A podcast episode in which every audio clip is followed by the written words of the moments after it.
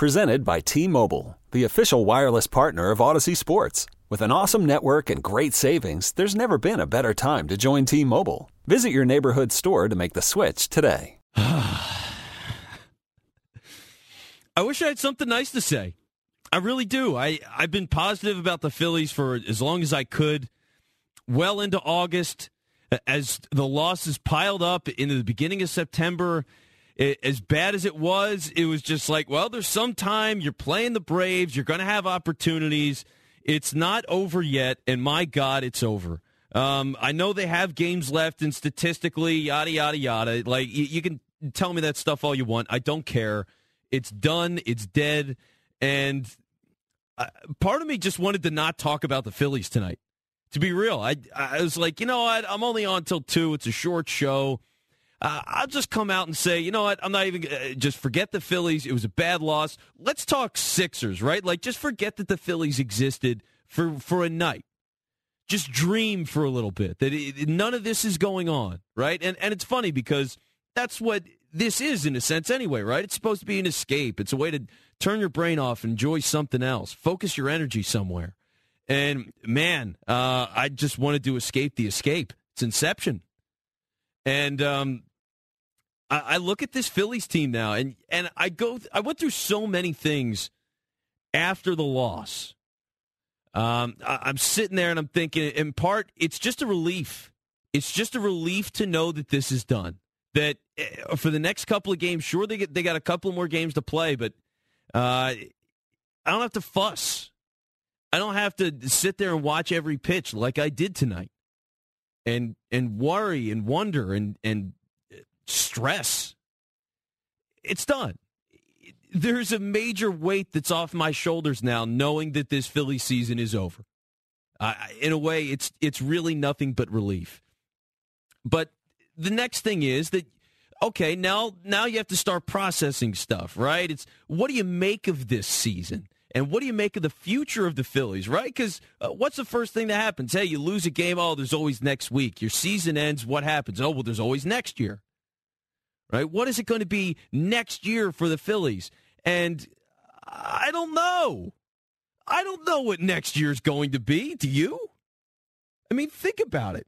Think about the Phillies at this point. What happened, right? Like, you go back to August, and me and Mike Angelino were talking about this before the show. Like, you go back to August, and you think about where the Phillies are at that time. You're like, all right, yeah, hey, 15 games over 500. You're leading the division for a month straight. You got a lot of young guys that are playing good baseball. And uh, now, what do you have? Not a lot.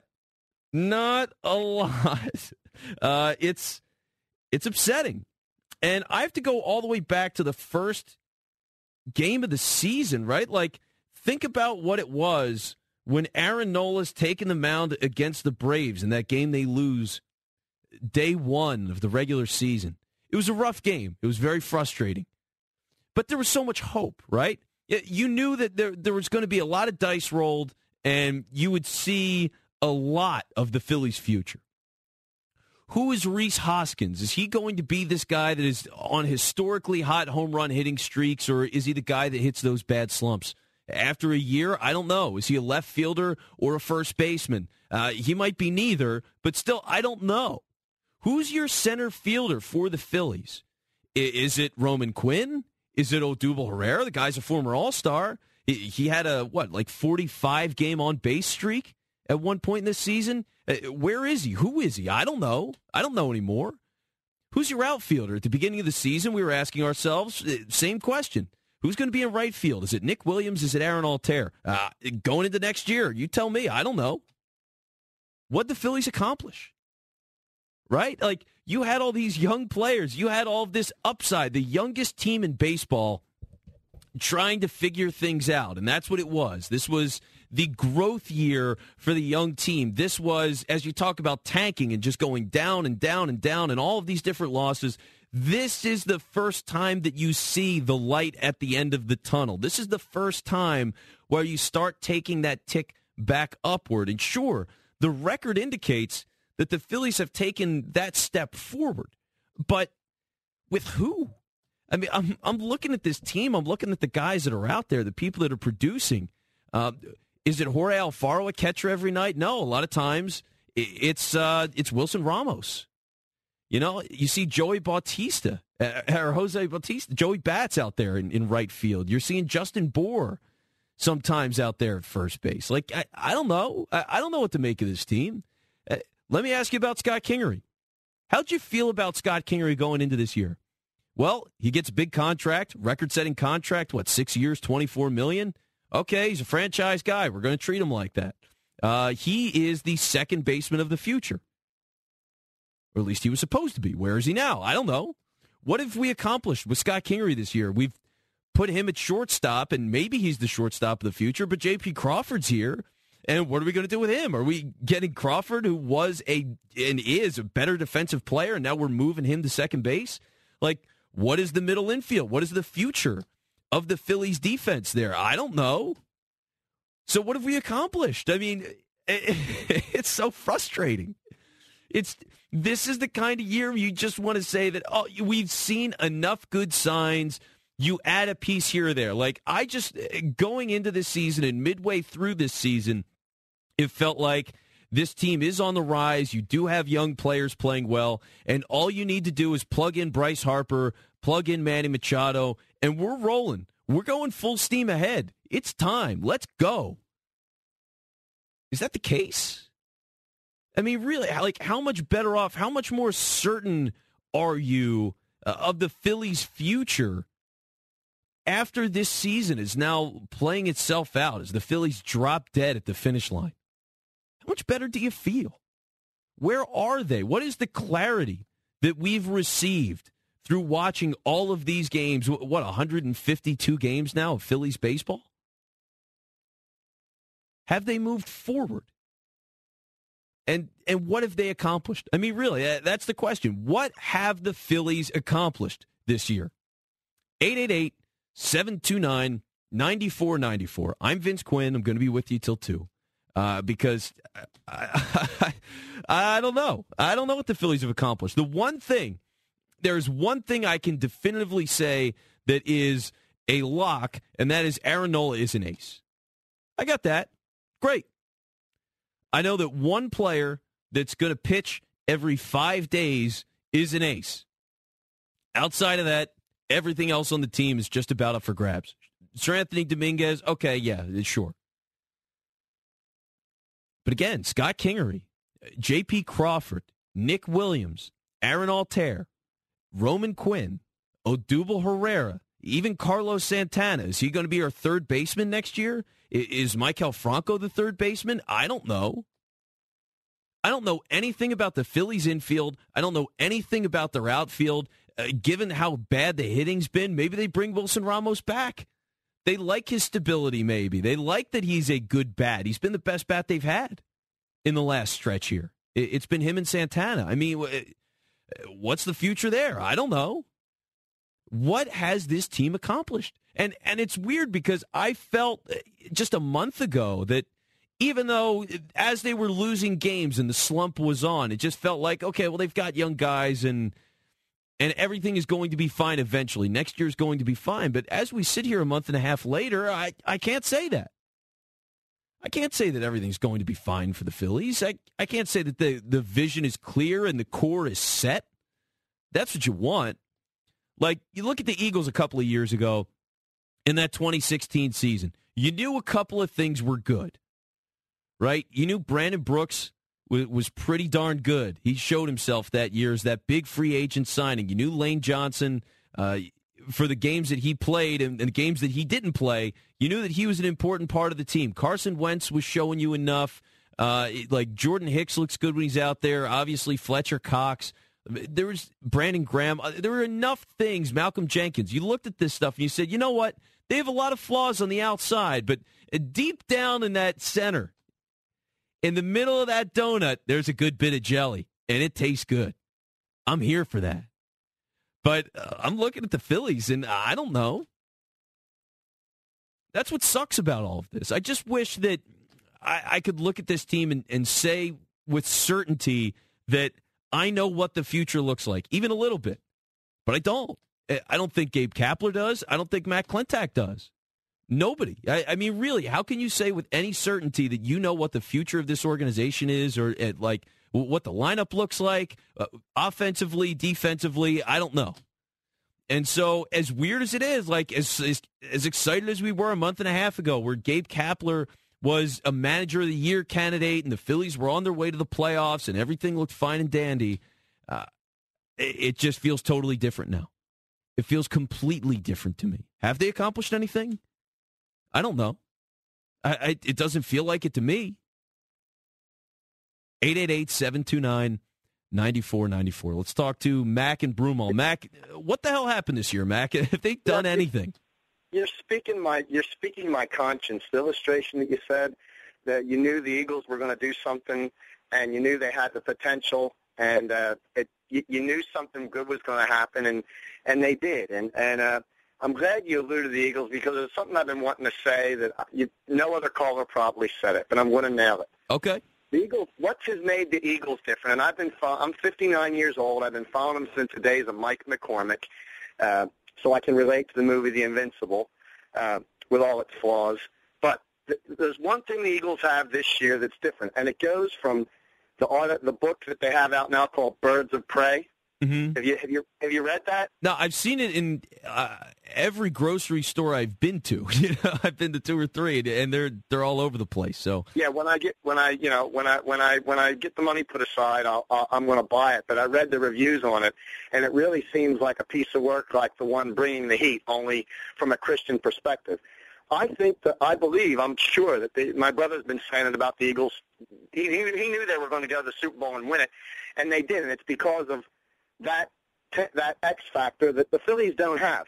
That you had said it, you had alluded to it. There's no sense of urgency, and that's why they don't. I have. I believe well, if they would get a little bit of what the what the Eagles have in that locker room, and get and and get their motives cleaned up, and and catch a little bit of what the Eagles have, they would do it because they, they gave us all hope, and then all of a sudden the whole team just collapses, and and uh, you know they had it. They, they had it. They had it going, and they just get blown out of the sky, and and, and, and total demise. Well, and wait, so Mac, I just want to get this straight because Birds of Pray is a book. It's about the religious aspect of a lot of players on the team, right? Exactly. So I, yeah, so I'm just curious. Then, are you saying that the like the Phillies are misguided because they don't have religion as much as the Eagles? Like, I'm, I just don't. I, I, I just don't understand your point. Okay, well, let me explain it. Yeah, go ahead. I'm, I'm glad you gave me this opportunity. I'm a Bible believing Christian but also a re- retired Navy special operative. And I know, you know, you heard say there's no atheists in a foxhole. And I was in a spec ops unit. They were all, oh, yeah, yeah, yeah, making fun of it until we got into an area where, where a training op turned into a real-world situation when we were in Tel Aviv, of all places, when Saddam Hussein to quake. Now, everybody went bonkers, and I'm calm and cool as anything. When you take what happened with the Eagles, all those injuries, what, six different players, I can't name them all, that uh, the, yeah, Hicks and Peters and Sproles yeah, exactly. and yeah, yeah, and then and then three and then what?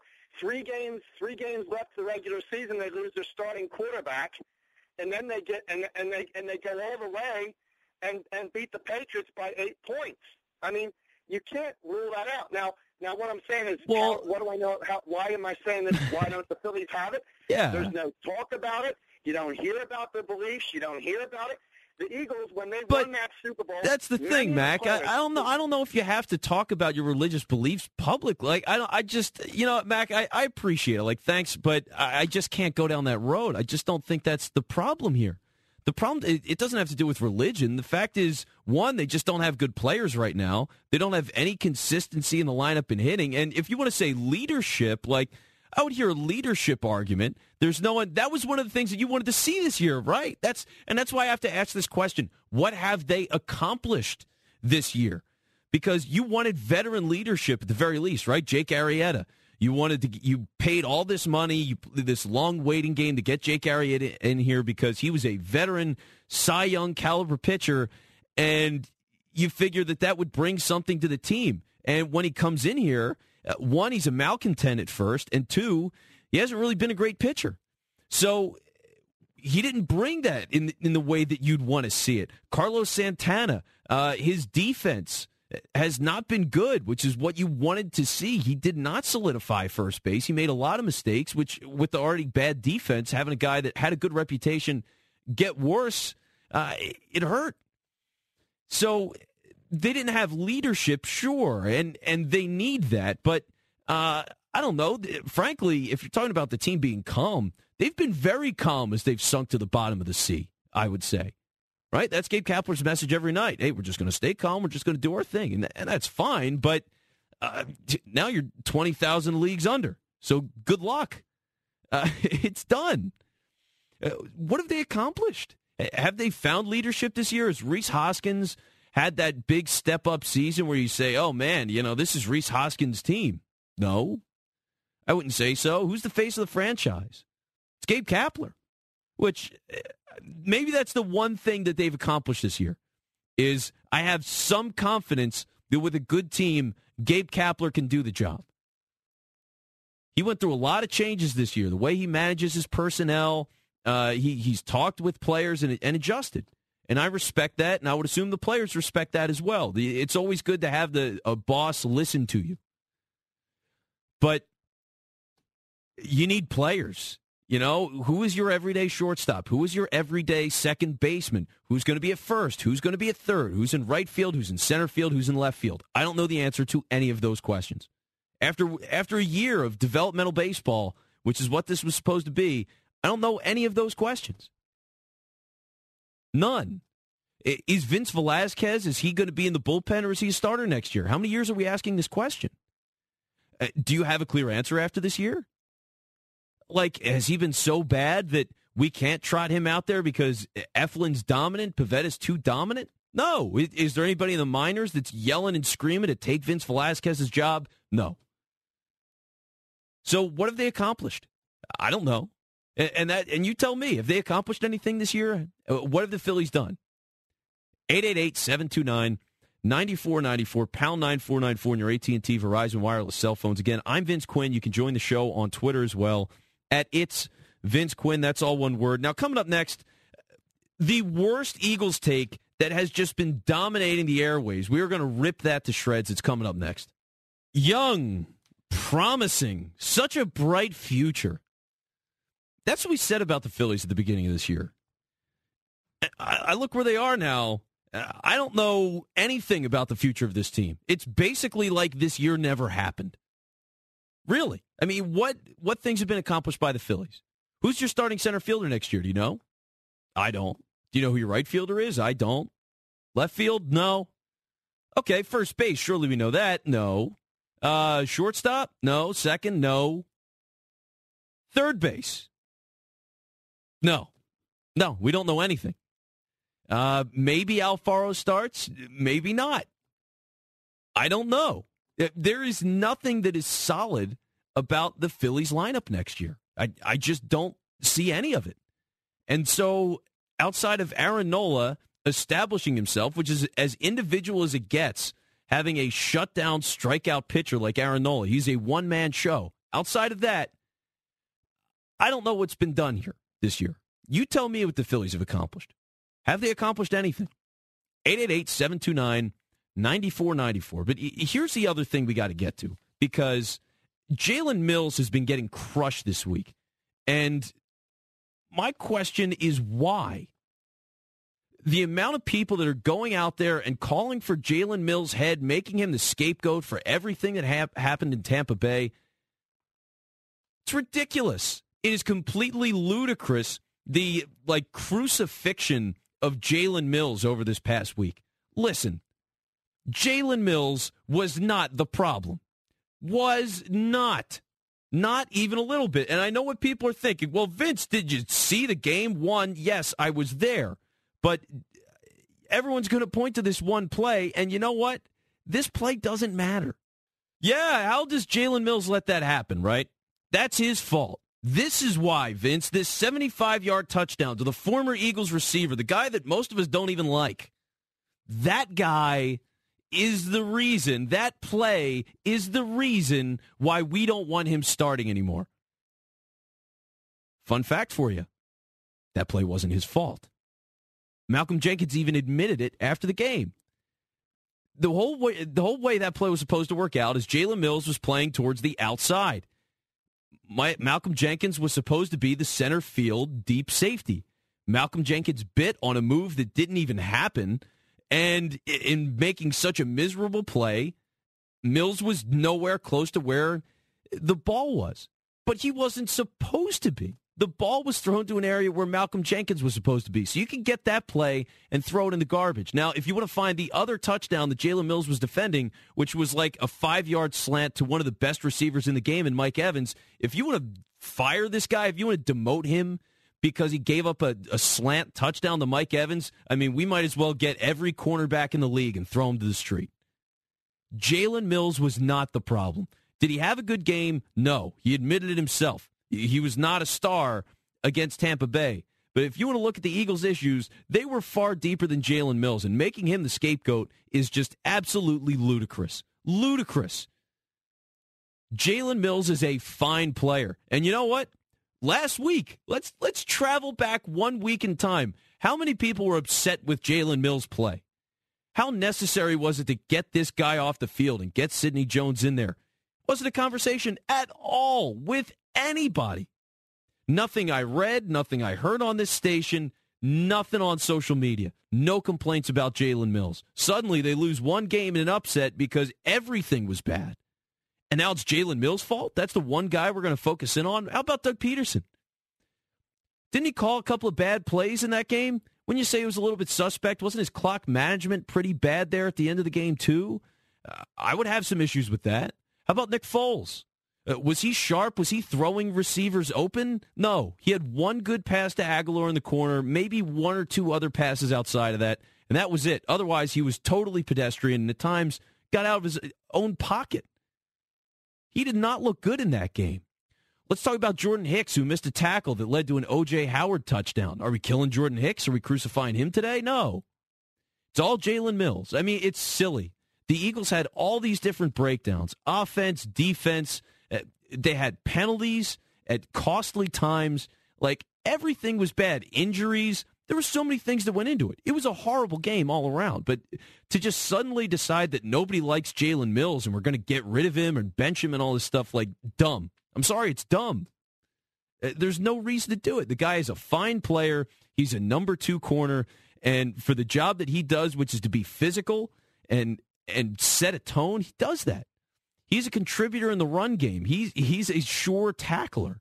Those are good things to have in a cornerback. You know, you have Darby to be the speed guy. He's there for that. You have safeties to help cover Mills when he gets beat by speed guys. That's what they're there for. And on Sunday they weren't. So all this Jalen Mills stuff, I mean, really, the worst Eagles take of the week. To hear that just so constantly makes my blood boil. It's ridiculous. So I, I, I feel bad for Jalen Mills. Like he went through so much stuff this week, and uh, we'll get into the fake fans comment a little bit later. But first, let's go back to the phones. Talk to Mike in Westchester. What's up, Mike? Vince, how you been? Oh man, uh, I would say good, but it's a lie, Mike. I'm not going to tell you I'm doing good right now. It's not true. You do. You put on a good show, Vince. I Thank you. It. I, I, I can't agree with you more about uh, the overreaction on Jalen Mills, but and, and the Phillies. Crazy. I don't know if they've accomplished much because this team was in a position to easily make the playoffs win the division, and they just collapsed. I don't know, and I don't think I think it's unfair to pile on Kapler as well. Now, people, some people have taken that's what happens when they, these things occur. You get fans that want to just make uh, you know rip people, and then you know, in my opinion, ripping the wrong people because the Phillies team showed no sense of urgency. Altherr was lazy, and Ricky Bottalico said it on, at a post game show. I don't know if you uh, caught that, Vince, but uh, they were just. I mean, Cesar Hernandez. I'm beyond done with this guy, Vince. It's time. It's time to move on.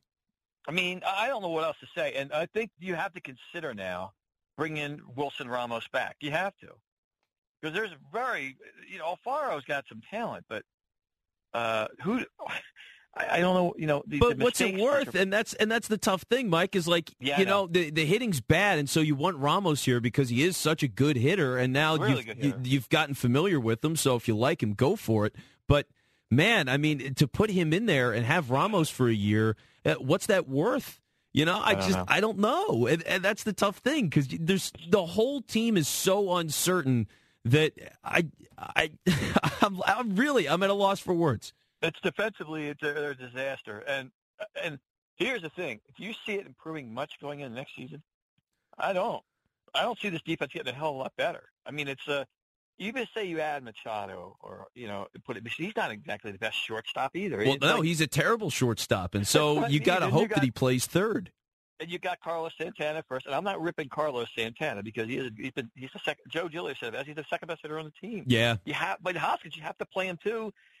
And darn it, if you got to play him in the outfield, you got to play him in the outfield. But I, I don't know what else you can do with, with Santana. I mean, I think you trade him. You're trading a guy who's one of your better hitters. That's stupid. I mean, I don't. That's everyone wants to get rid of this guy.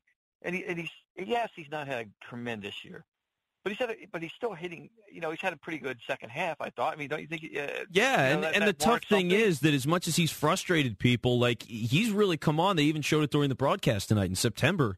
He's been great. I know. And the problem is, though, Mike, is that just as Santana really heats up and gives people the numbers that they want, because everybody that doesn't like Santana, they want to see the batting average go up. Well, now he's giving you the batting average, but no one's watching the games. He's not. A, he look at his career batting average. He's not a. He's not a 275, 280 hitter. Not what he is. no. He's a 30. He's a 30 to 100 home run uh, when he and he gets on base a lot. He gets a lot of walks, and he hits about 230, 240. That's his average. That's his average. Yeah. That, look at look at look it up. That's it's unfair to to blame Santana. I want to get rid of. And like all these fans want to do is get rid of Santana or get rid get rid of Kapler. Move on. These guys, they're not the problems. Maybe Matt Klentak's the problem for not getting enough help. I don't know. I, I mean, it- Well, I- or for the help that he got, right? Like getting Santana Yeah, here in the. That's first the place was something that you had to ask a question about. It was like, okay, well, you're going to bring Santana in here. He's going to play first. I thought Hoskins was playing first, and it turns out that Hoskins is god awful in left field. So, like, really sure, Santana's been a good hitter, but man, like, where are they? You know, what is the future? What is the direction of this team? What's the uh, the five year plan? I don't know. They're gonna, they're going to finish what, like 500 or, or slightly above, I guess. And and that's I don't know. I don't know what. The, and I don't know. Everybody thinks if you get the you may, you have to go out and get another pitcher. Obviously, Yeah. Uh, Velasquez, I'm sorry, he's not starting. He's not going to be starting in this rotation next season for me. well, you I- I- hope, you know, that- right? Not, they what do you better sign someone. progressed.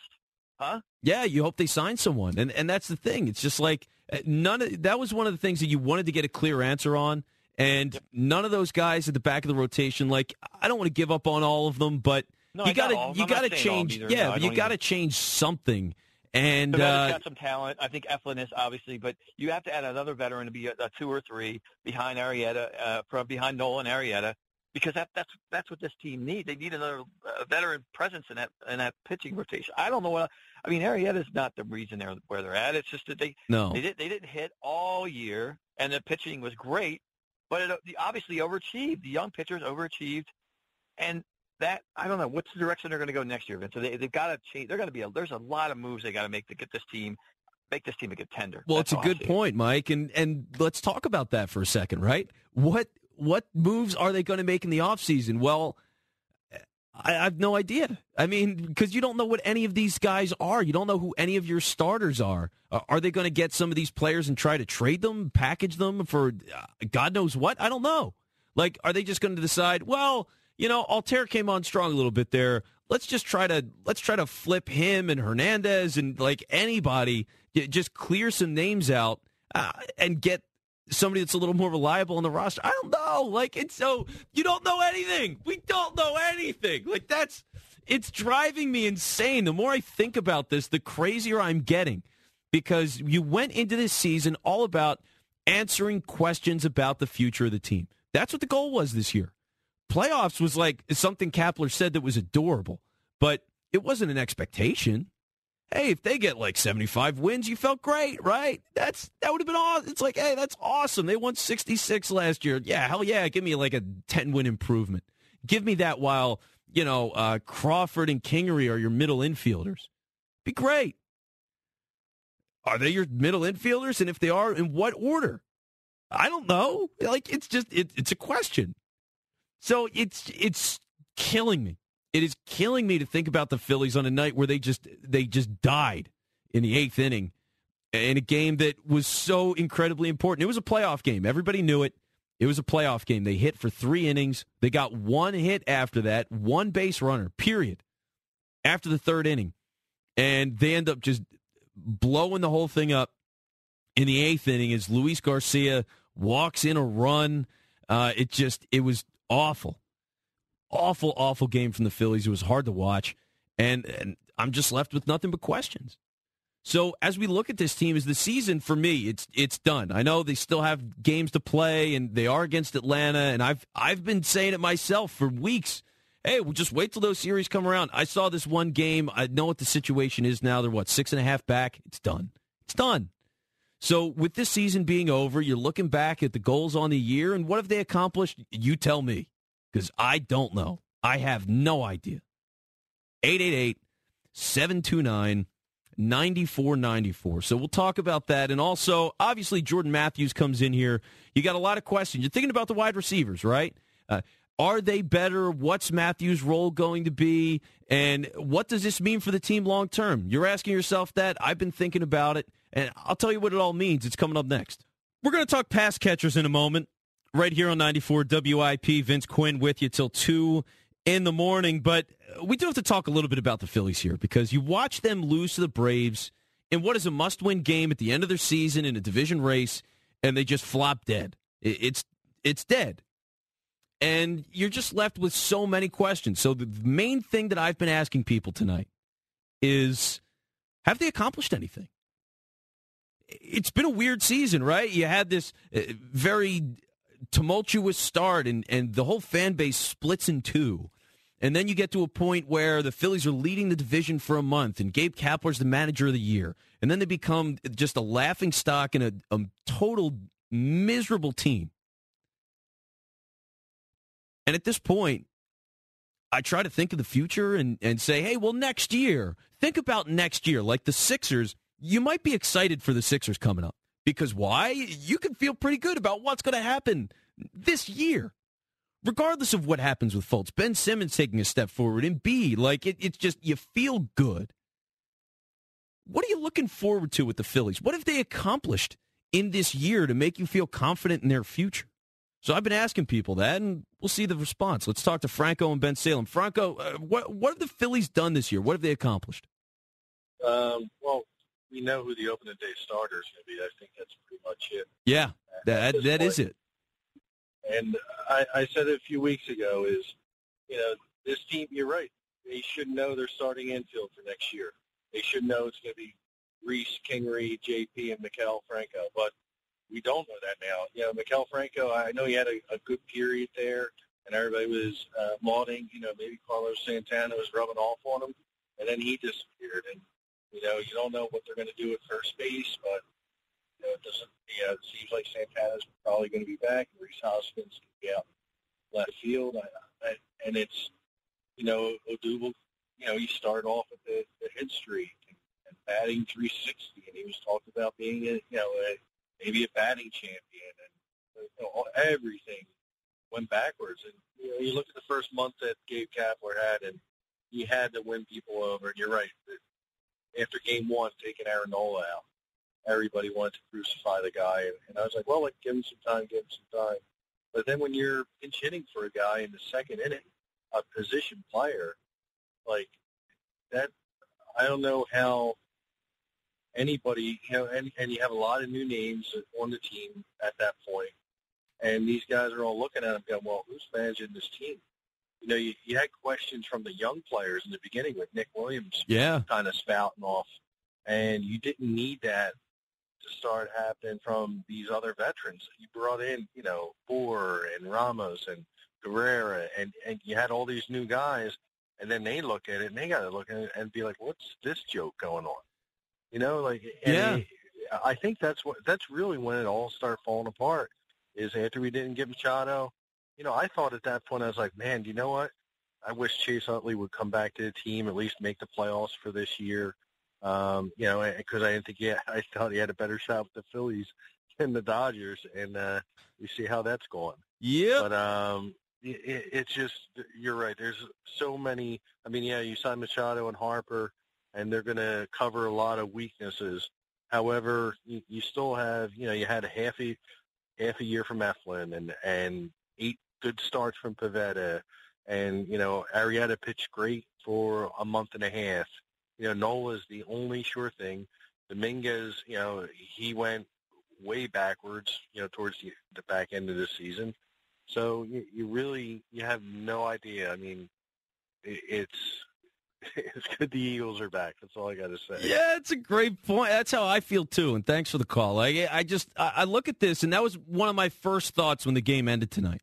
Was thank God the Sixers are coming back. Thank God. Like I'm so ready for the Sixers to be out there and practicing and playing some preseason games. Like let's go. I, I'm just ready to move on from the Phillies. I, I need some time. I really do. But the Eagles too, right? Like the Eagles I think everybody's in now. Uh, we've had that conversation for months about when are people going to get back on and, and obsess about the Eagles. It took one loss. That's all it took. You lose one single game, and suddenly the whole world is on fire. Let's get Jalen Mills and put him in a trash compactor. Like, relax, okay? It's one game. A lot of things went bad. They're a good team, and most of this stuff should be fixed. Um, when it comes to the wide receiving core, uh, something that needs some serious fixing. I think the Eagles did a good thing this week. Jordan Matthews is a good signing. I know some people like Jordan Matthews. Hell, he, he stinks. No, Jordan Matt he has injury problems, and that's why he's been bouncing around a little bit. But as a player, especially at this point in the year, think about it. We're two weeks through the regular season now. Talented guys, starting caliber guys, of any degree are not available. Unless you believe in Dez Bryant. If you do, oh boy, uh, we totally disagree on that. I want nothing to do with Dez Bryant. Jordan Matthews is the best thing you got going. Because, and that's the other thing too, you lost out on Josh Gordon. And seeing these people like, oh, well, you can't do Josh Gordon. He's too big of a risk. Who knows if he'll play and, and all those things. And then you look at Jordan Matthews, and he is a stable guy He's very well liked in the locker room. He knows the system. The team knows him. Like, he's an obvious fit to bring in here at this time. And they're like, well, he's not good enough. So what do you want? Like, Jordan Matthews was the best option available. That's who they signed. And the Eagles will be okay. Jordan Matthews was the one thing that worked for Carson Wentz in his rookie year. So you're going to have him out there. He's going to be a complimentary receiver. Agholor is going to play some on the outside. Uh, Alshon's going to be coming back soon. I don't worry about the wide receiving core. If you're worried about it, just just follow my lead here, right? yeah, just in through the nose, in through the nose. All right, you ready? And out through the mouth. Ah, yeah. Deep breath. Everything's fine. The Eagles will be okay. Because one of the worries that we have about all these pass catchers is that – they're not getting the production. Like, let's say Mike Wallace was healthy and he and he wasn't on IR after that game. What's he doing? How come he's not playing well? Well, uh, part of it is Nick Foles. He's a limited quarterback. And Carson Wentz is immediately, just by stepping on the field, even though, you know, he's coming off the injury, he's going to make that receiving core better immediately, whether Jordan Matthews was here or not. And now you're getting Matthews into the fold, and everything is going to be fine. You have a couple of tight ends that can catch the ball. Hopefully, we see more Dallas Goedert this week. Um, again, Agholor is going to be fine. Sproles will be back soon. Clement can catch passes. It's not just wide receivers that catch the ball anymore. And that's one of the things, too, that you have to adjust your frame. And, and I have to do this, too. There's a lot of times where you think about the game, and, and we have all these things that are, are true for so long. But football is always changing, either because the rules are changing or because – you know, revolutions happen. The run pass option or Chip Kelly and all those prepackaged plays that he used to do. Like the league changes. And so the importance of different positions is going to change too. Uh, wide receiver is is a certain t- kind of player and sure you want wide receivers, but tight ends work just like wide receivers now.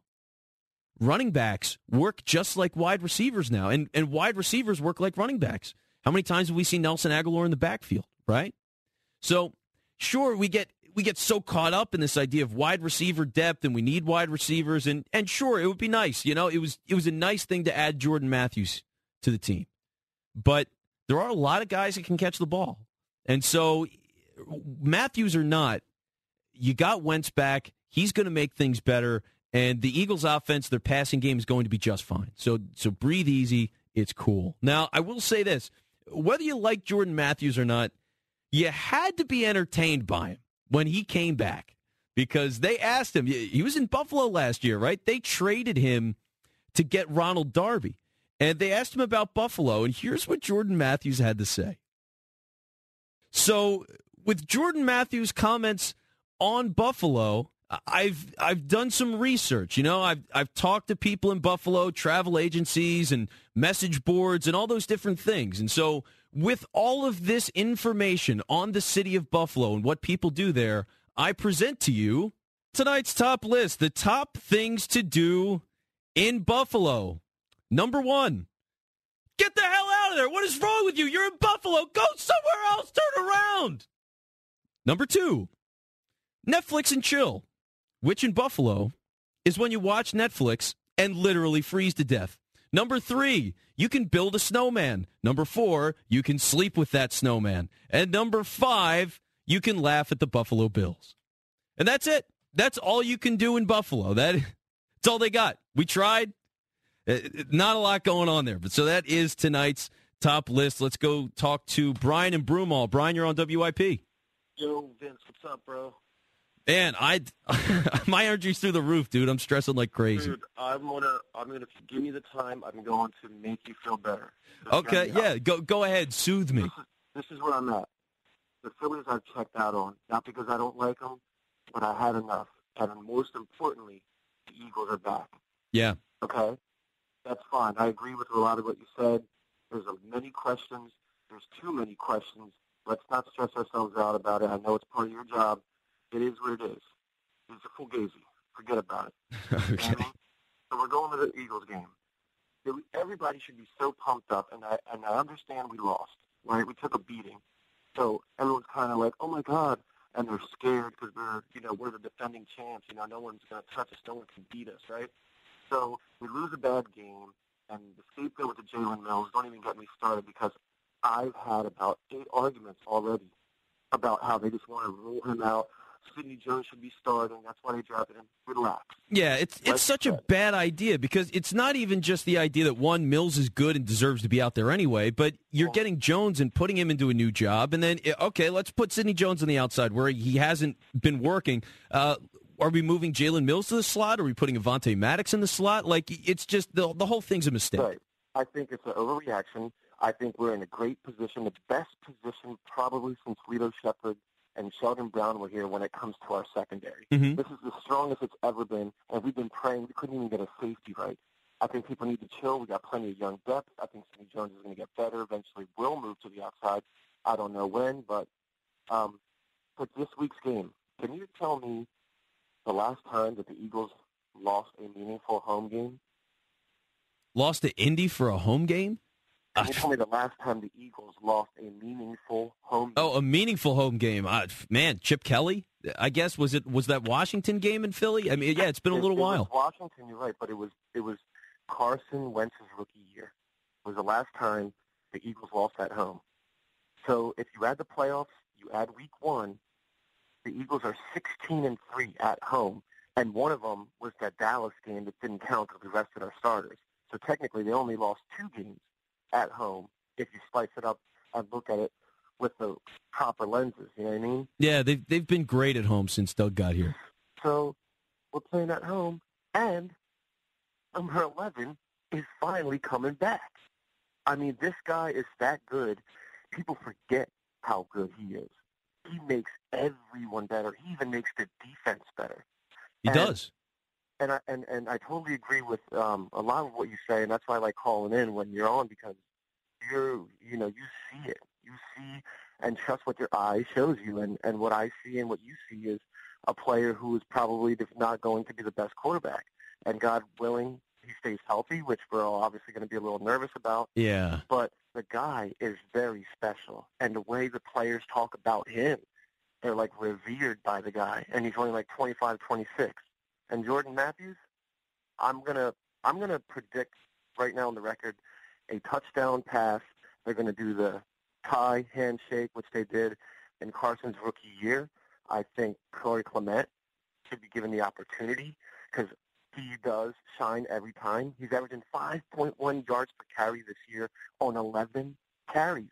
What's going on with that? Well, yeah, that, is good. beating them all? That's a good point, Brian. That was one of the things that really stuck out to me about that Tampa game is the running game was working early, and it, it worked late too. But they got away from it like second, third quarter for whatever reason. Sure, they were down. I guess they were down fourteen nothing in the second quarter, but it, it didn't matter. It was so early in the game, and that was working well for you to get away from that, especially when you have Foles at quarterback. It was just silly. I, I don't get it. it wasn't Doug's best called game because he No. didn't allow his running backs to get into a nice rhythm. They, and once you get into that rhythm, you whip a couple, three, four uh, carries, and you're getting five, and you're getting eight, and you're busting one for ten, and Ajayi comes in and he rips another one. He's the kind of guy that you got to keep feeding, and he gets better and better the more carries he gets. And Clement is kind of like that too because they're that physical type of runner where they bang at you and they're always fighting back and forth with the defense, and they want to hurt the defense just as bad as the defense normally wants to hurt the offense. And and Doug kind of didn't let them get in that groove. I mean, obviously Ajayi got banged up, but all Clement does is shine when his number is called. He had five catches for 55 yards in the same game.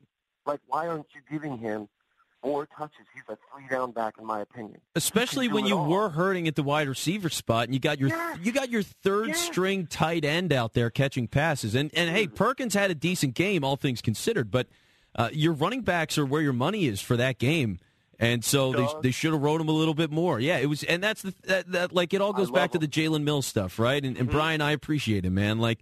You go back to Jalen Mills, and everyone wants to crucify Jalen Mills. Doug did not have a good game. He just didn't. He he had bad play calling, bad clock management, not a good game from him. Nick Foles was totally acceptable, but uh, he didn't throw a lot of guys open. You know, he had the one pass to Agholor that was amazing, and then outside of that, he was totally pedestrian, and uh, he didn't make anybody better. You look at Malcolm Jenkins blowing that first play of the game, which is why people want Jalen Mills' head. You had the missed tackle by uh, by Jordan Hicks that leads to the O.J. Howard touchdown. Ronald Darby missed a tackle on that play as well. That's two guys that made another 75 yard touchdown. That's not Jalen Mills. It's a lot of people. There were a lot of people. And, and on the few moments where Doug was trying to call plays that would really break things open, it didn't work.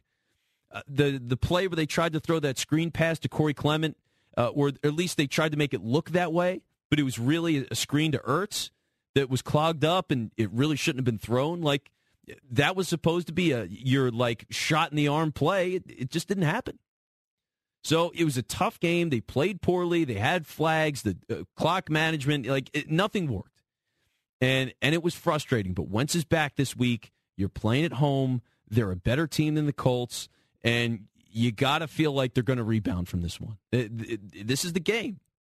You know, if they're the team that we think they are, they're going to come back this week and they're going to win. So I'm trying to relax a little bit. It, more of my anxiety, like, and really when it comes to the Eagles, I am relaxed. I'm just so, I'm just so amped up and frustrated about the Phillies that it's been carrying over. I can't drop the weight.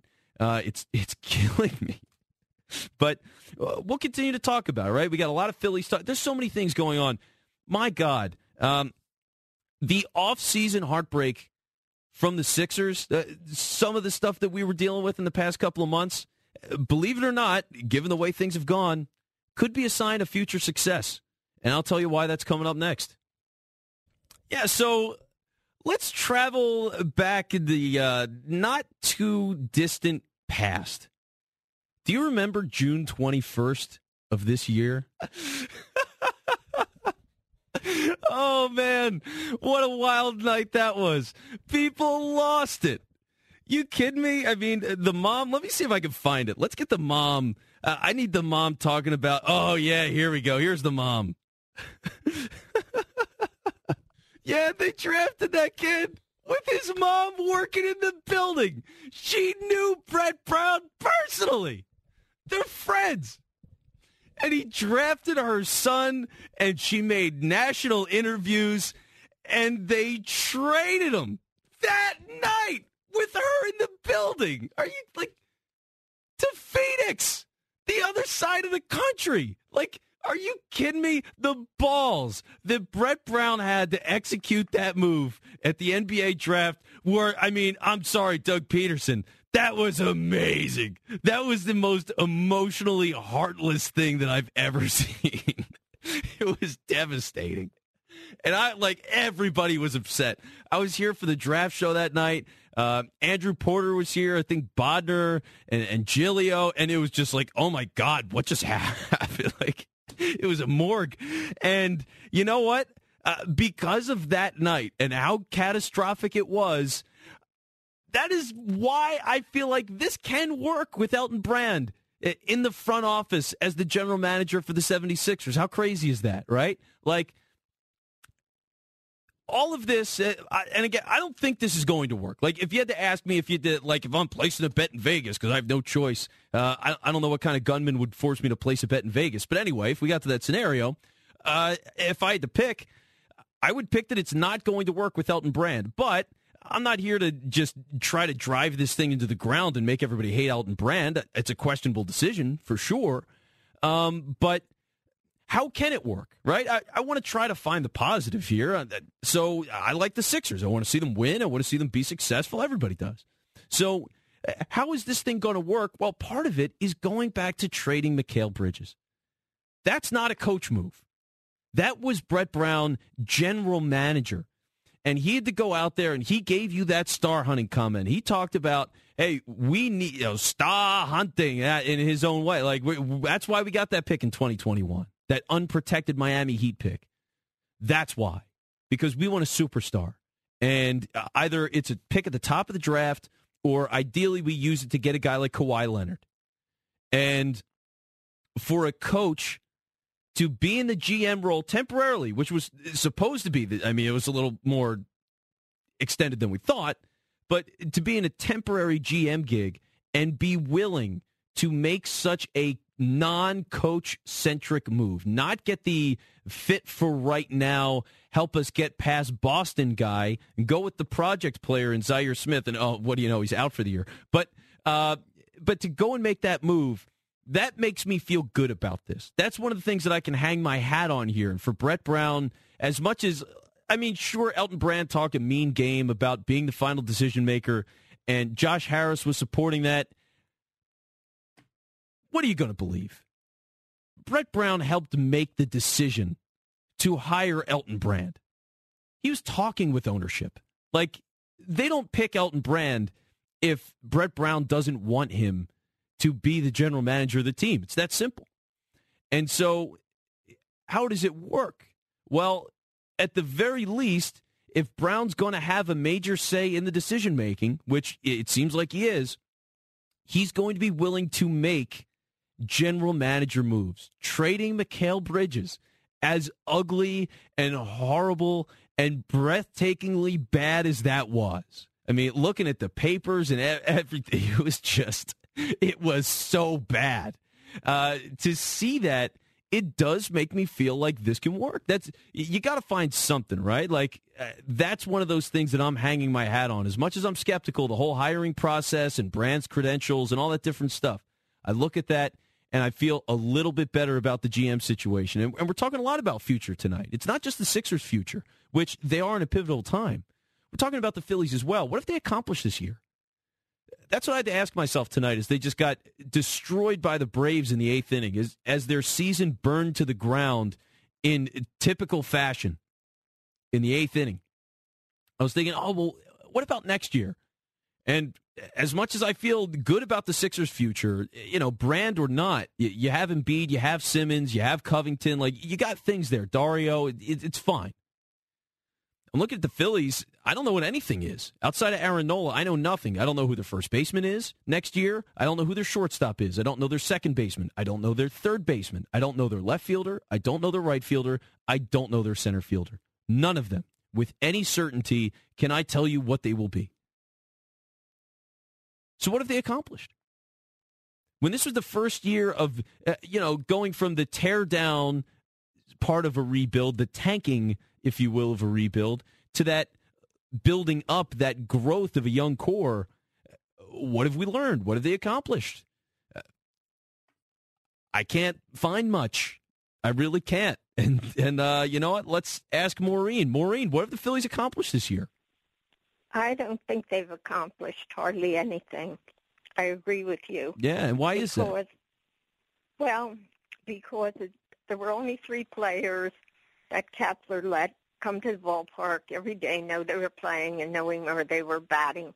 And I was Hopkins, Hoskins, Santana, and Hernandez. They were the only three. Everybody else didn't know whether they were in the lineup, where they were batting. They just didn't know. And then once we got these older players, um, some of the younger ones just disappeared from sight. And um, like even Bottalico and some of them were saying that as far as Kingery goes, pulling him in the second inning for a pinch hitter. yeah. I watch baseball, I don't know how many years.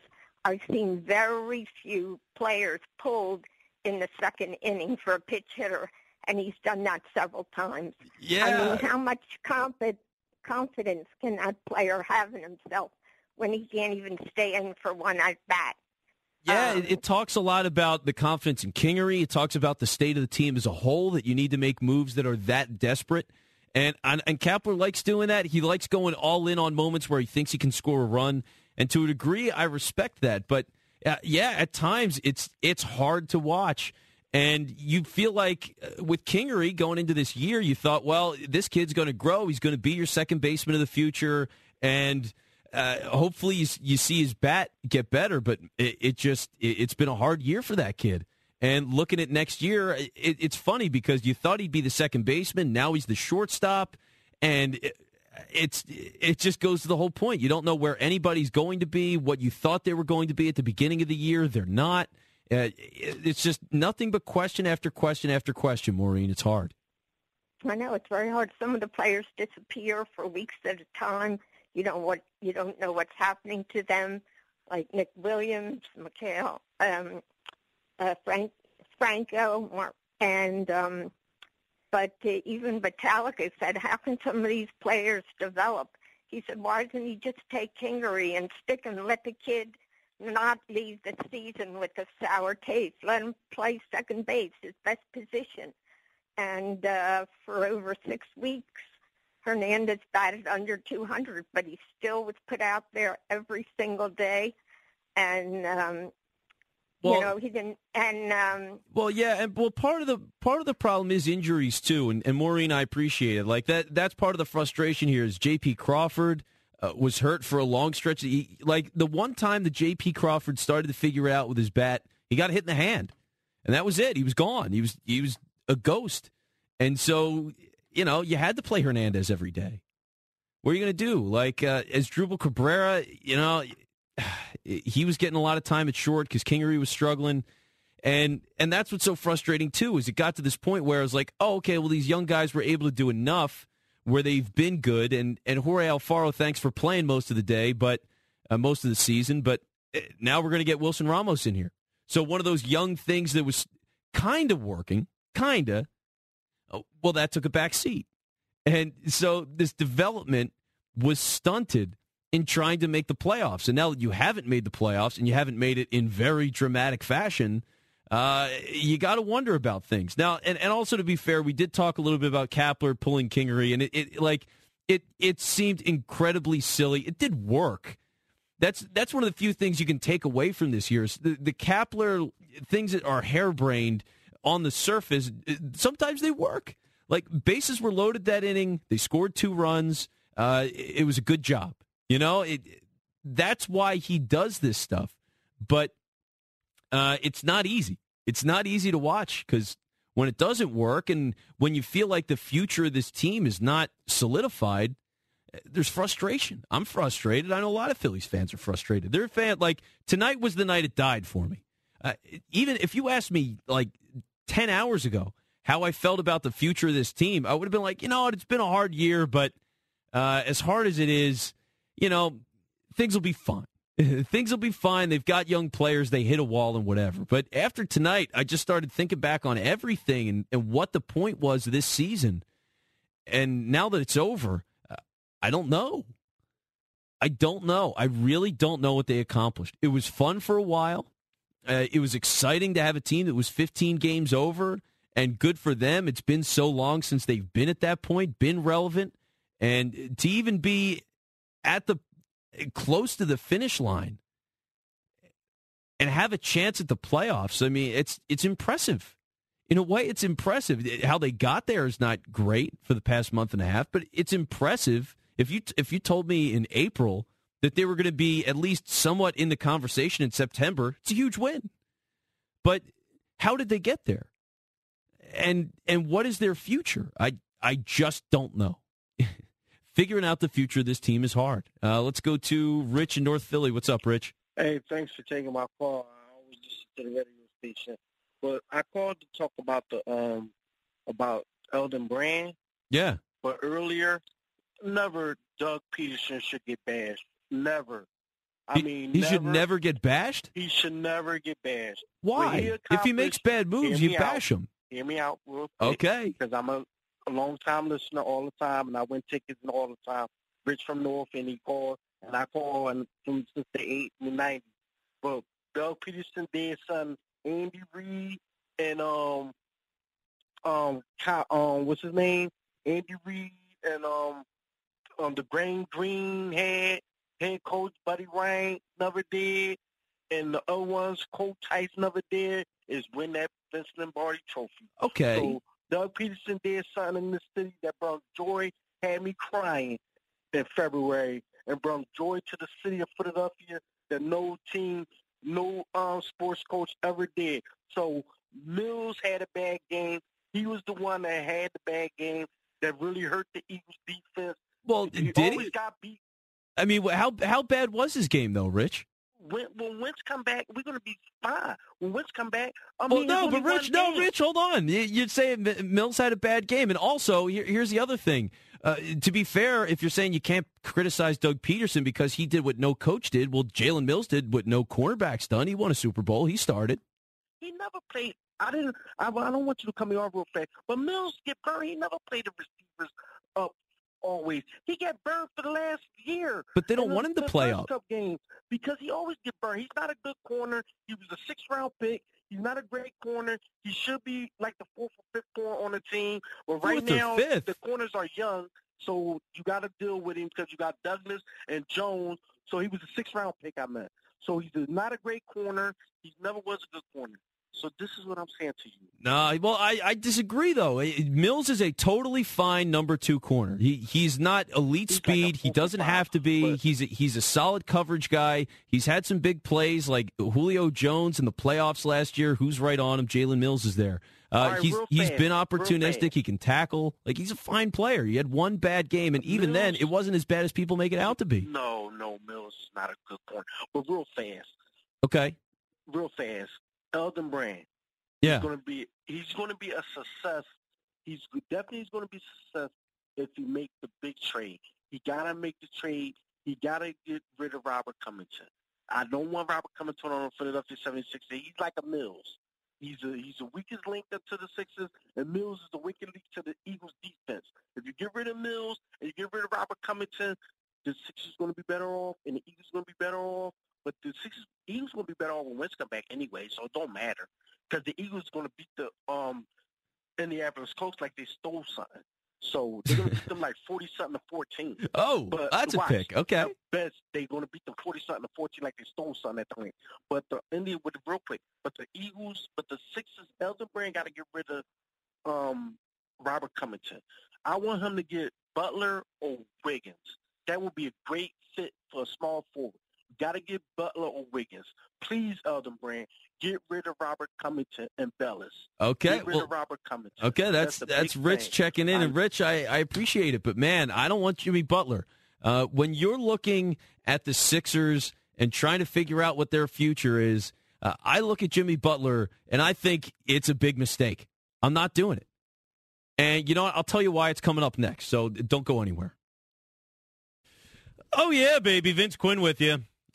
It's the last segment, and I've been trying to find the answer to the question tonight as I watch the Phillies crumble and die in Atlanta. It's just, my God, uh, it's so impressive the way they've done this consistently since August. And I, I'm just been trying to find out what have they accomplished? What have the Phillies accomplished? Who's their first baseman next year? Who's their second baseman? Who's their shortstop? Who's their third baseman? I don't know any of those things. In the outfield, who won the job, right? Week one of the season, we're talking about like, oh, it's Altherr versus Nick Williams. Well, who won the job? I don't know. Uh, we're still in the same spot. Who's our center fielder? It was Odubel Herrera. Now maybe it's Roman Quinn. I don't know. Who's in left field? Is Hoskins in left field? Is he going to first? I don't know. Who's our third base? Because if Hoskins may be at first, then Santana's probably a third, right? So what happens to Maikel Franco? I don't know. I don't know anything. What have the Phillies accomplished this year? It's been a very hard question uh, because I wanted to believe, and, and I've told myself, and through August, I, I guess it was true up until August, that a lot of young guys were playing and they were winning games, and as ugly as it was at times, it was going somewhere. Now, I have no idea. None. And as far as all the calls I've gotten tonight, they seem to have no idea either. So that's fun. Um, anyway, we're looking at the Sixers now, looking forward a little bit. And Jimmy Butler's out there, and it's an attractive name. And I get it. Hey, Jimmy Butler is maybe a top 10 NBA player. He is spectacular. Uh, he can fit what the Sixers want. He's a three point shooter. He, he will play defense. He is highly competitive, and everybody likes that stuff. He would be very well liked here for about a year. And then as the history has been with Tom Thibodeau guys, Tom Thibodeau was Butler's coach in Chicago and Minnesota, so basically his entire career. He grinds guys to dust. That's just what he does. He he plays these guys so hard and for so many minutes, eh, and he just doesn't care. And so Joakim Noah, who was a really good player, uh, what is he now? He's on a big contract and he is dead weight. Luol Deng was a big contract and dead weight. Jimmy Butler will inevitably be a big contract and dead weight. When you've got two young guys in their prime and Ben Simmons, uh, not even in their prime, they're approaching their prime.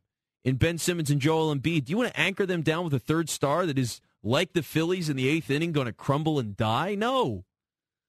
No, it doesn't make sense, especially if you're trading Robert Covington. It's crazy how intent we are on trading guy who's an all defensive player in the NBA. Like he was he was in the first team all NBA or uh, first team all defense this year and we want to trade him. I I don't get it. Sure he was bad in the Boston series. So was Ben Simmons. Are we trading Ben Simmons? No because Ben Simmons is good. Robert Covington is good. I'm not trading him. It's just it's silly. Um, anyway, uh, as much as guys that are getting a lot of hate, Robert Covington is one, and Jalen Mills is the other, right? And you know what? Jalen Mills said something the other day that it really upset people, and I knew it from the second he said it that it would because what happened is Jalen Mills attacked the fans.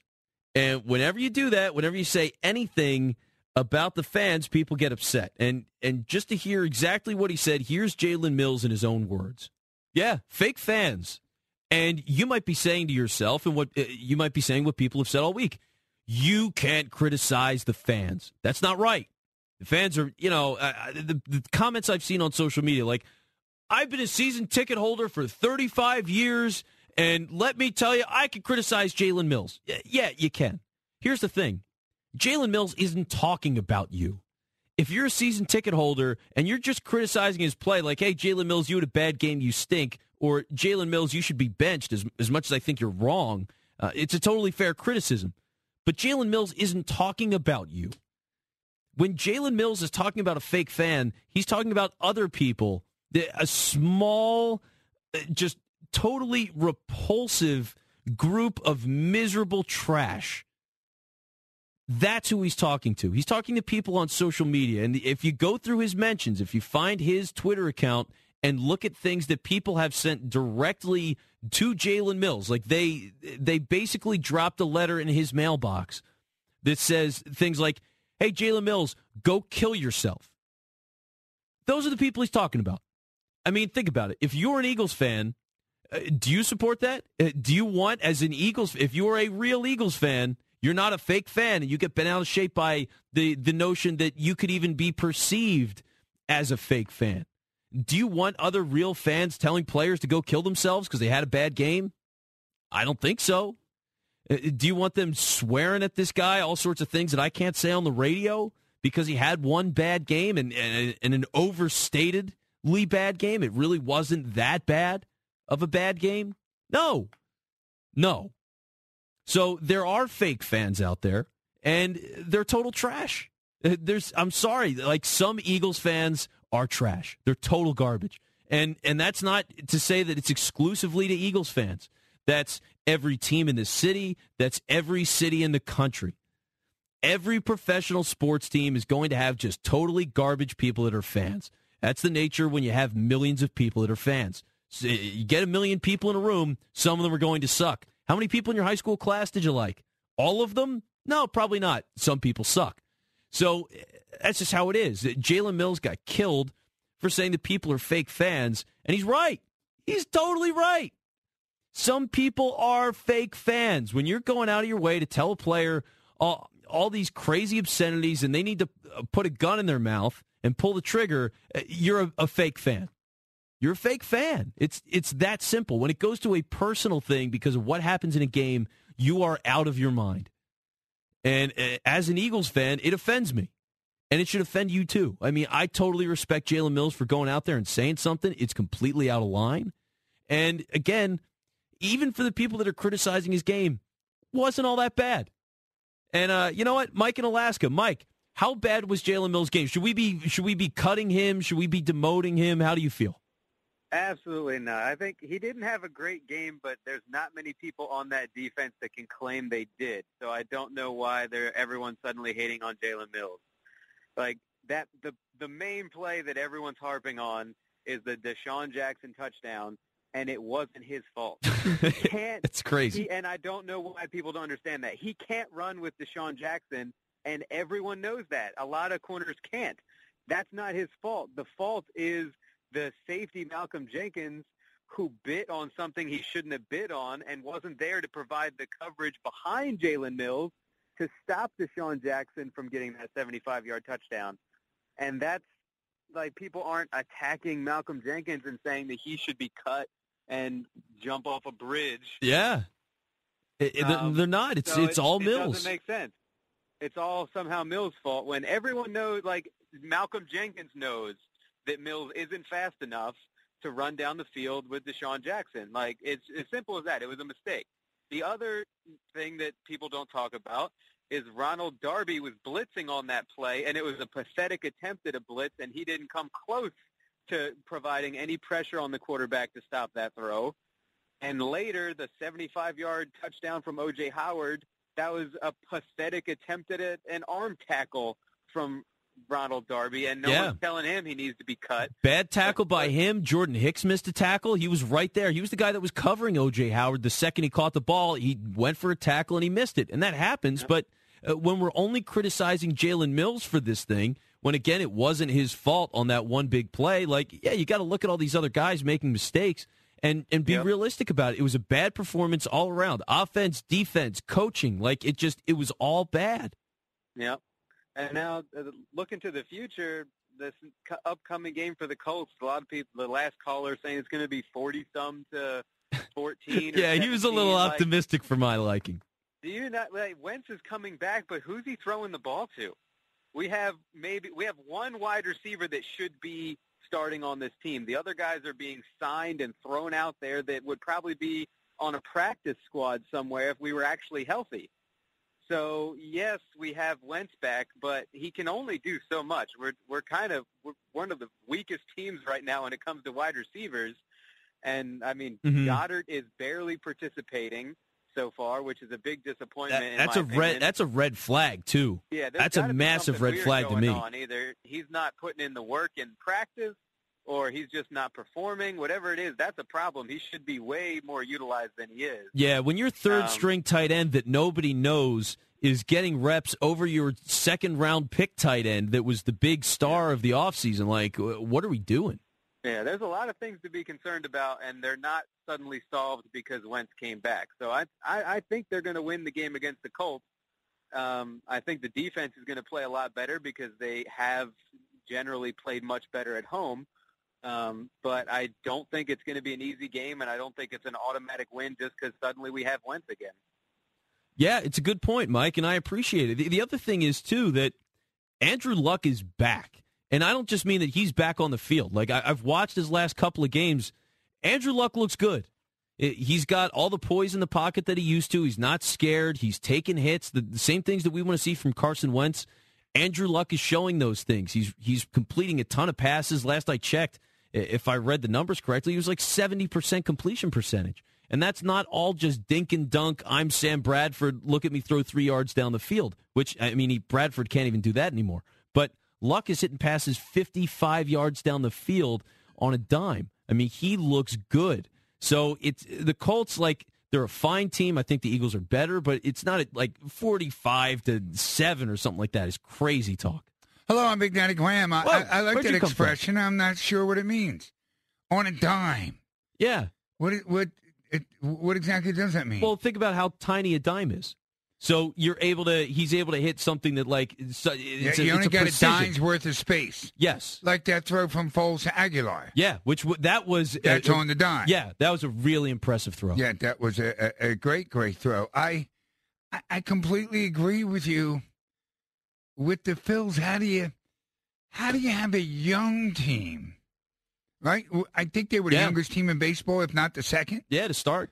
Uh, How do you have a young team play an entire year and not seem to have any questions answered about that young team? None. I, I, I it's very, very strange. Nola's been answered. Can Nola be a number one in this league? Done. That's answered. Okay, but he wasn't supposed to be. That wasn't a question going into the year. Arrieta was supposed to be your number one, not Nola. Yeah, So- started the season. Or never mind, he did the home opener, right? So, uh, so that question got answered by, I don't want to say by accident because they're smart enough to have Nola on the team, but it wasn't an overriding question. I know it wasn't an overriding question going into the season that people were calling us here at the station going, well, the big thing is, is Nola going to be able to be a number one? That wasn't a question coming into the season. He is. Yeah. But again, it wasn't a, a, a question. You're right. You got Franco at third. You, you- you, got Crawford at short. Maybe. I- No, I'm just going Yeah. over oh, the names. start the yeah. Kingery barely played second, right? And Yeah. Uh, I, he didn't answer anything at the plate. In fact, he might have. Uh, now we got to pay attention. What he? Well, we are going to pay attention anyway, but now you really got to pay attention to him at the plate come next year because you know you get into mid June and he's the same 220 hitting, two, you know, whatever guy, then you're going to be going. Well, then we were off about Kingery. He's not going to be this this hitting second baseman. First base is a mess because Hoskins was supposed to be there. This that. Angelina asked me a great question. Uh, uh, oh, geez, an hour ago. Uh, I've been down here so long about um, since when the Phils fans really care that much about great fielding left fielders. Since we don't really have a history of great fielding Oh, Pat Burrell was spectacular out there. And Gold I- glove. And I was there when Luzinski dropped the ball against, you know, with Jerry Martin, that famous Black Friday game against L.A. Uh, you do want to have a good, you want to have a good fielder at every position. But again, uh, what what got answered in left, uh, nothing got answered. No. Really, is Nick Williams the guy? Is uh, may I, I'll tell you what did get answered in a negative way, and because I was really tooting the, the horn of Altherr. I, I, I when Altherr originally came up, I, I swear to God, I thought this guy had greatness written all over him, and it was obvious he didn't after a while. But I this year really put the kibosh on him.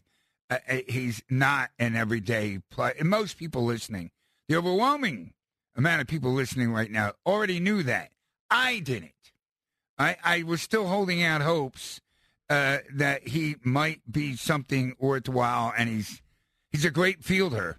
He, he's terrific out there. He- Yeah. he'd be a great defensive, you know, late inning replacement, but he's not an everyday baseball. Yeah, he's got flashes. Like he had a two home run game the other day and, and whatever. But that's but that's the tough thing is like as much as we're talking about having these things answered, and obviously you want to have them answered in a positive way, there's really not many guys that you've said, well, he's been so bad over the course of this year that we know it's like, like you're saying with Altherr. You can't say that like That's official now. He's uh, it, Yeah, it already was in everybody else's mind except mine.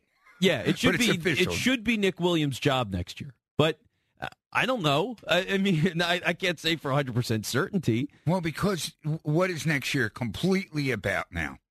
Completely, it's completely about Harper and Machado. Yeah. I- If they don't bring in one of those guys, you're talking about a town that already had no interest in them when they were 15 over and in first. Okay, and now you know it kind of well, it did collapse. Oh, totally. Uh, it, it totally collapsed, and now nobody's really got you know to listen to your show, and I agree with you. Nothing really to look forward to all that much next year. So they have to land one of those guys. If, you're Middleton and you're looking at 25,000 empty seats when you're in first place, Yeah. okay, and school's out, which it was, school is out, they're in first place, there, there's 25,000 empty seats. Hey, he's going to be going, well, God, what's it going to be like next year then? So he has to get Harper or Machado or both, as some people are reporting. But yeah, those troopers he, are great. He, he absolutely has to land one of them. He does.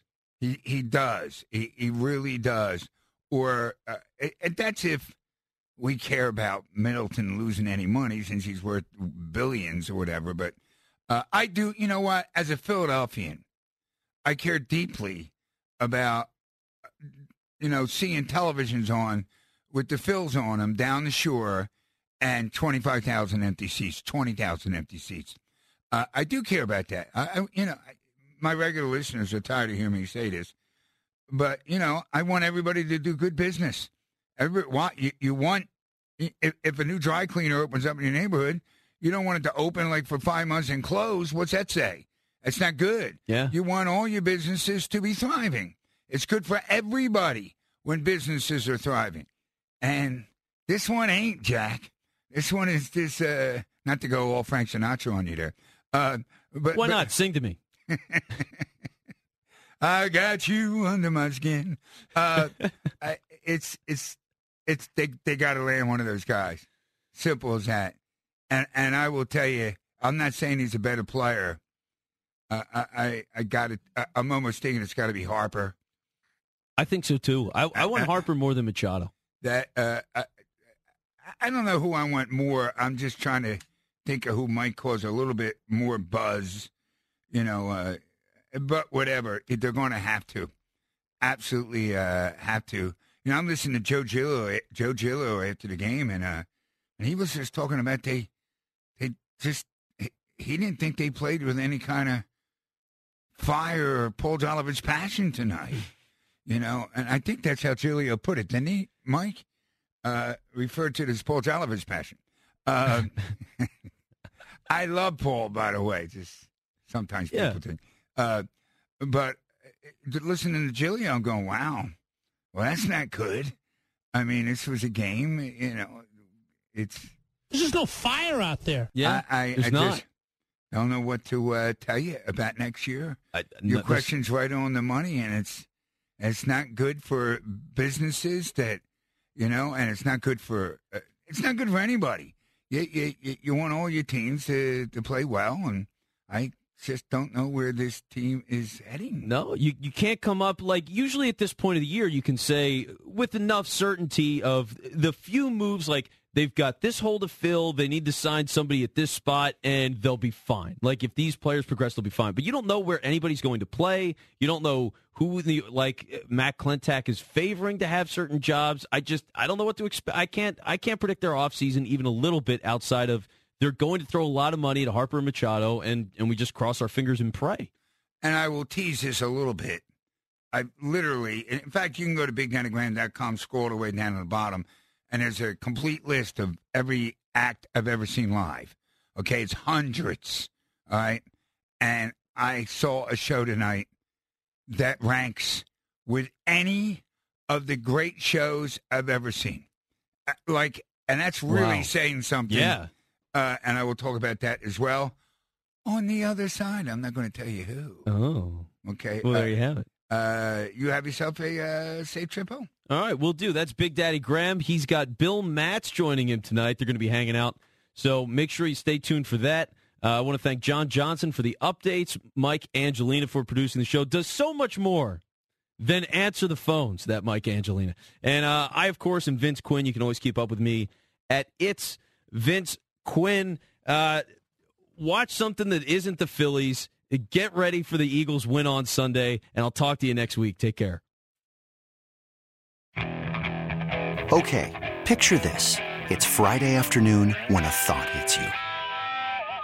I can waste another weekend doing the same old whatever, or I can conquer it. I can hop into my all new Hyundai Santa Fe and hit the road. Any road. The steeper, the better. Because my all new Santa Fe is available with HTRAC, all wheel drive, so I can hit the trail without a worry in the world. Heck, with three rows and best in class rear cargo space, I can pack the whole family in with all our gear. We've got available dual wireless charging for our phones, so we'll never lose touch with civilization, and we won't lose touch with the primordial power of Mother Earth. So, which is it? Waste the weekend or do something a little more epic? And conquer it in the all new Hyundai Santa Fe. Visit HyundaiUSA.com or call 562-314-4603 for more details. Hyundai, there's joy in every journey.